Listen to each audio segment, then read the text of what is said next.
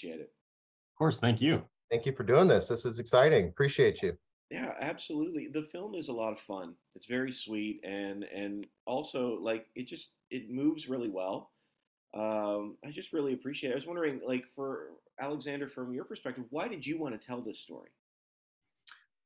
Yeah, it's a great question. Um, you know, I kind of got introduced to this idea um, back in 2013. Um, I got an opportunity to go over to Sweden. My, my friend Ray was living over there. He was working for BlackBerry at the time, and uh, he's from Canada originally. And he um, he thought he was going to be leaving Sweden, and before he left, he wanted to make a love letter to Sweden called "The Philosopher King." So he invited me over to be his first assistant director, and I kind of got the bug of making movies overseas. And while I was there, I sort of, you know, had this idea about a, you know, before sunrise esque story in Tuscany originally, and kind of worked on it for years. The script, I, I, I always joke and say that my first script was absolutely terrible, but it was that terrible first draft that kind of allowed me to like really ponder the idea for years. And I got to know Paul and I got to know Andrea and I've, I've always been a big fan of music driven films uh, films that you know diegetically have music as part of the, story like once like inside llewyn davis and you know getting to know paul and his poetry writing getting to know andrea and her songwriting it just felt like this really unique pairing that i hadn't seen before um, and I, I love travel movies i love movies that you know take the audiences overseas and i love movies that you get to watch two people meet and fall in love uh, on screen. There's just something that's always, you know, I've always been drawn to that. Um, and you know, we were over there shooting October, November of 2019, and then of course, you know, COVID hit Italy in December. You know, and we had no clue that we were there right before all of this happened. And then, you know, once kind of COVID came to the states and and the world shut down, it was no intention of ours in making the film, but the film, you know, through the festival circuit, sort of became this um, you know escape for people like they did they, they couldn't travel and so the film itself kind of took them on a, a, a trip to sicily and that was you know not obviously not planned but uh, happy that it you know gave people an escape during that time. Wow. So this I, I didn't realize that this was shot right before and yeah. That wow that must have really affected you know shaken you all. I mean because especially at the beginning the whole thing was was just madness. I mean the whole thing was madness but i mean especially the at yeah. the starting line yeah and for us you know like you know having filmed you know most of the movie but not 100% of the movie when things shut down we you know took the movie through post things were a lot slower we had pickups that we had to try to do through the pandemic and um, it definitely you know delayed our festival run uh, in a way that it probably wouldn't have if if nothing would have happened. So yeah. Well, you know, eh, um, I like to Paul. You mentioned, uh, forgive me, is it Audrey? Andrea. Andrea, sorry, Andrea's mu- musical abilities are just lovely. I mean, the, the, it really, really provides such life to the film. Um, but you, if I heard correctly, you just said like, Paul, did you are you a poet? Did you write some of the poetry for this film? so okay alex has heard me kind of say this ad nauseum i don't necessarily consider myself a poet you know like a legitimate one i'll never travel Neither did your character paul exactly exactly. So i mean alex pretty much molded a perfect character just for me. Um but uh there so i did write all of the original poetry for the film and alex actually had a really cool idea for the process of it. So the the here my hero prop my actual journal he he got that like maybe i don't know darn near a year before we started filming and he was like hey this is going to be a prop in the movie so just start filling it out you know? So daily i would try to do musings and stuff and try to you know reword things and and and make something that would pop. And then um alex's sort of thing for the film was you know i don't want you to really write anything until you're there until the scenes are about to happen so that way i can actually write about the experience you know organically from what i as paul and what hal flynn are both experiencing. So all of the film all of the film all of the poetry was written by me um, in sicily. Usually it was either the poems were finished like five minutes before the scene was shot or whatever. But yeah that's pretty much how that worked out. Wow. And, and go ahead. if, if i may just piggyback really quickly the the the part two of that is that Andrea didn't write the final song of the movie that she plays for Hal at the end until after we got done filming in Sicily. And so she was able to use some of Paul's poetry in the song and, and the, the whole experience of shooting to write that final song for the film as well. Yeah. And I, I wasn't allowed to hear it until like the first shot. So I think the first shot setup was on me yeah. just to get my reaction to it. So what you're seeing is a genuine sort of like, you know, like, oh man, this is, you know, and this is awesome. So Wow, that adds a whole new layer to the film. Uh, I'm I'm not gonna lie. It actually it, it sort of it adds to to the charm of it, you know. Because I actually wondered that. I'm like, well, obviously, you know, uh, she's playing. You know, I'm sure that she wrote it, but the poetry it could have been something that was just handed to you right before it said, okay, this is these are the lines. But no, that's it's so much more personal. That's, yeah, that's fascinating. That's great. Yeah. Uh, with that in mind, okay, this is this may be a little ethereal for a question, so bear with me. But I was wondering if, for you both, the, the this film sort of talks a little bit about the soul of the artist. I, I was just wondering because you've got these these two young people who are uh, not are not just about passionate about their surroundings or, or each other; they're passionate about creating. And I was wondering, and they have such unique ways of viewing the world. I was just wondering, you know, what is it about the soul of the artist that, that makes it so unique? Gosh, that's a great question. Really um, question. I think, oh gosh, that's a that's a that's a loaded question, Steve, but I like it. Um, I think my perspective, sort of the hot take reaction to that would be, um, it's personal like to the artist the creative process and sort of what you want to do. Like you know a lot of times i think especially when when you're in the film industry you finish something eventually to get produced and hopefully to sell and to get as many eyeballs in it as possible. But the way these two are going about it it's specifically about the art and how it affects them and i think how it really provides them fulfillment. You know like hal for instance he doesn't necessarily care if anybody reads his stuff because that's just his way of communicating you know um i guess artistically like putting things down on paper that maybe it's a form of meditation or some form of therapy you know because of what he's gone through. So i think for me when it comes down to like the soul of it it's what i love about it is that it's as personal as you want it to be. And it's it's very colloquial to the owner of that creativity you know? Yeah. I, that's probably a roundabout answer but that's probably my best way. That's no, that was a great. answer. And and i think like to kind of piggyback off of that like this film very much is a love letter to the creative process and you know stuff that paul and i've gone through personally making films and and putting our work out there.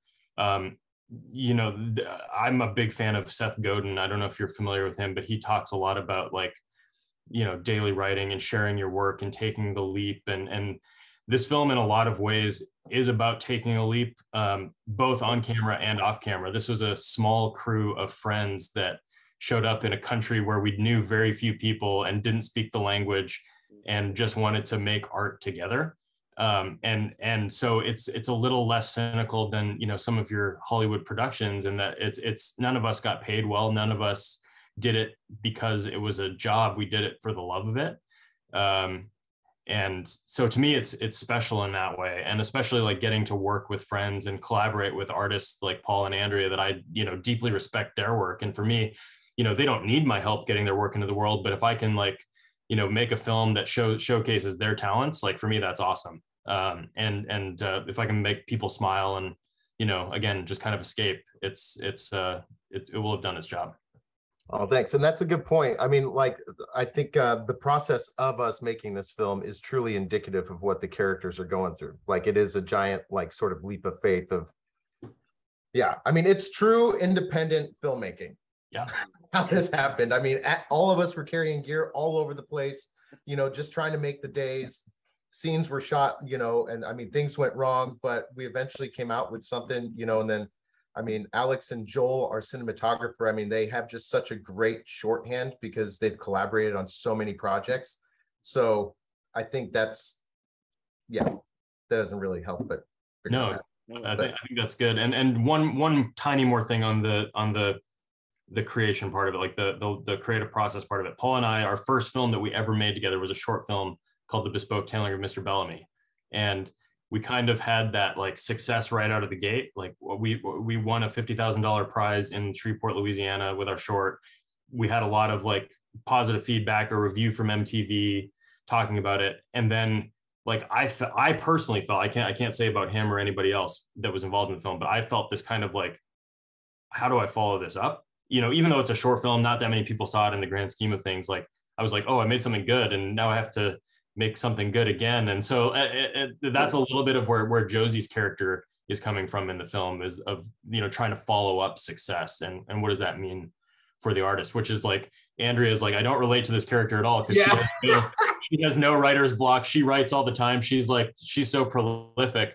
But me, like, I put a lot of myself into Josie um, because you know of those things. Uh, you know, feeling like um, how scary it is to you know put something out there. And I will never forget. My sister saw uh, a chance encounter for the first time, and she said, "I never realized how scary it is for artists to share their work with the world." And I was like, "Yes, that that's what I want people to take away." Yeah. Well, you know, that's a great segue because this was the the next question I wanted to ask you both is actually about that.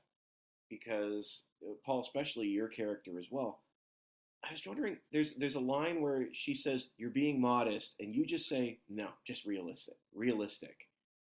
And I'm wondering where the line is for that. What is the difference between being modest and being realistic when you're in this creative process? or is that or can is that an unanswerable question? Jeez, coming out with the big ones here. That's good. I could ask you if you like making movies. I could move it away.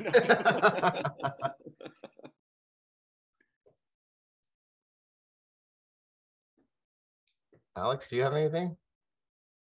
I think you're right. I think it is a very hard question to answer, and it's a very thin line because I think we as artists are definitely our biggest critics. Mm-hmm. Um, at least, at least I am of my work. You know, um, and I think that humility and and uh, yeah, I think it was I can't remember what actor it was. I think it was Jack Nicholson talked about like the second that you think you've done a good job, or the second that you that you think that was a great performance, you're finished but like if you're always seeking to to improve if even by 1% or 0.1% that if you're kind of willing to you know accept any accolades that come but but say like you know i personally want to grow. I want to get better. I want to look at the artists that really inspire me and and do amazing work and take that 1% of getting better each time or that 0.1% of getting better each time.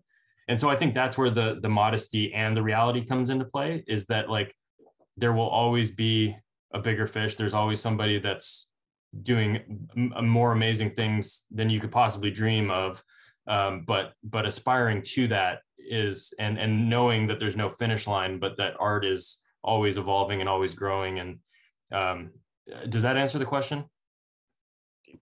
Yeah. I, I hope. Yeah. Yeah and answer i think this is probably where I would say that's that's such a good question because if I had to choose, this is probably the biggest dissent between me and Hal. Like, is this this aspect? Like, he sees it as realistic um because he doesn't i i personally do believe that hal doesn't believe that he has talent which is why he's so reluctant to share things me i i do believe that i am modest if i have talent i'm modest about it and i'm realistic in the same vein that alex was just talking about there are just so many wonderful creatives out there, so many great people out there who are doing fantastic things. So it's like the realism is I'm just a part of that world and it's not all about me. And I think there is something both humbling and modest about looking at it like that. And then constantly looking at growth. And, you know, me personally, I love um, one thing that I've loved about collaborating with Alex since we've started the company and the people we've worked with is that I'm constantly trying to observe all the people who are better at other things than I am and appreciating that and also learning a little bit as well to allow my own personal growth. So it's a bit selfish. So yeah. I, I don't think that's selfish. I I, re, I I think what you're saying, I think what you're both saying is is phenomenal because I think it's okay to acknowledge, like you said with Hal, Apparently, the dogs in my house do not agree. I, I think it's okay to acknowledge there's you know you know talent and say but but modesty is different it's i think it's acknowledging but saying you know but but i can learn and i can grow and I, you know, I think you're right. I think Hal is very much in this place where he's saying, I, I don't. I need to keep this here. But there is somewhat of a blessing of sharing that um, with one another, not just with between the two characters, but sharing art. Um, yeah, I think. Yeah, and I think that's what's so frustrating to Josie about Hal is that it comes to her eye, it comes so easy to him, and she's sitting here going like feeling this burden of I used to be able to write like that. I used to be able to freely write. And now that I'm in the public eye, I don't, I feel this pressure.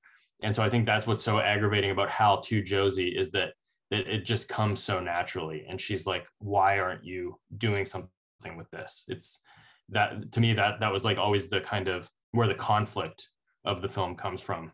Um, and, yeah. And that's honestly, for some weird reason, the past couple of months, I've been hearing from a few people like, you know some people who are painters who just like to paint for themselves and then they'll sell a commission or something like that it's like the moment i think from Hal's perspective the moment it's not for fun mm-hmm. for him for his own personal the moment it becomes something that you can monetize or something you can make profits off of it's like maybe um, seeing josie as a cautionary tale for hal and he just doesn't say it it's just like uh, i kind of like where my life is now with this poetry and i'm not gonna you know do that so I think there is something about trying to mix the two of having passion and making a living off your passion that's interesting. Totally. And how vulnerable it is to. to I was just going to say that. Yeah. I was just going to say that. Yeah. I feel like this film is just a constant test of vulnerability between the characters, like for sure. Yeah. I love that. I love that's a great word, vulnerability here, because certainly I mean, just the idea of sharing with one another is such a takes is there's such a risk for these characters, um, right. and to yeah. op- and uh, to open themselves up in that way, I think it it uh, it's a real step, a real step towards uh, intimacy, and I mean emotional intimacy for them for them both. So. Yeah. Yeah. Well, thank you. I, I know we're running out of time. Uh, Paul Alexander, thank you so much for the time to chat with you. I really do appreciate it. The film's a joy. Oh, thank you. Uh, thank you. I really am glad. For, thank you for being so so honest with my uh, with my questions. I really do appreciate that too. Oh gosh, no, thanks yeah. for thanks for asking awesome questions. yeah, and thank you for taking the time to chat with yeah. us. Really appreciate it. Yeah, to watch the film. To yeah, thank yeah, you for sure. Anytime, anytime. Thank you so much. Have a great day. Thank you, you Steve. You too. Like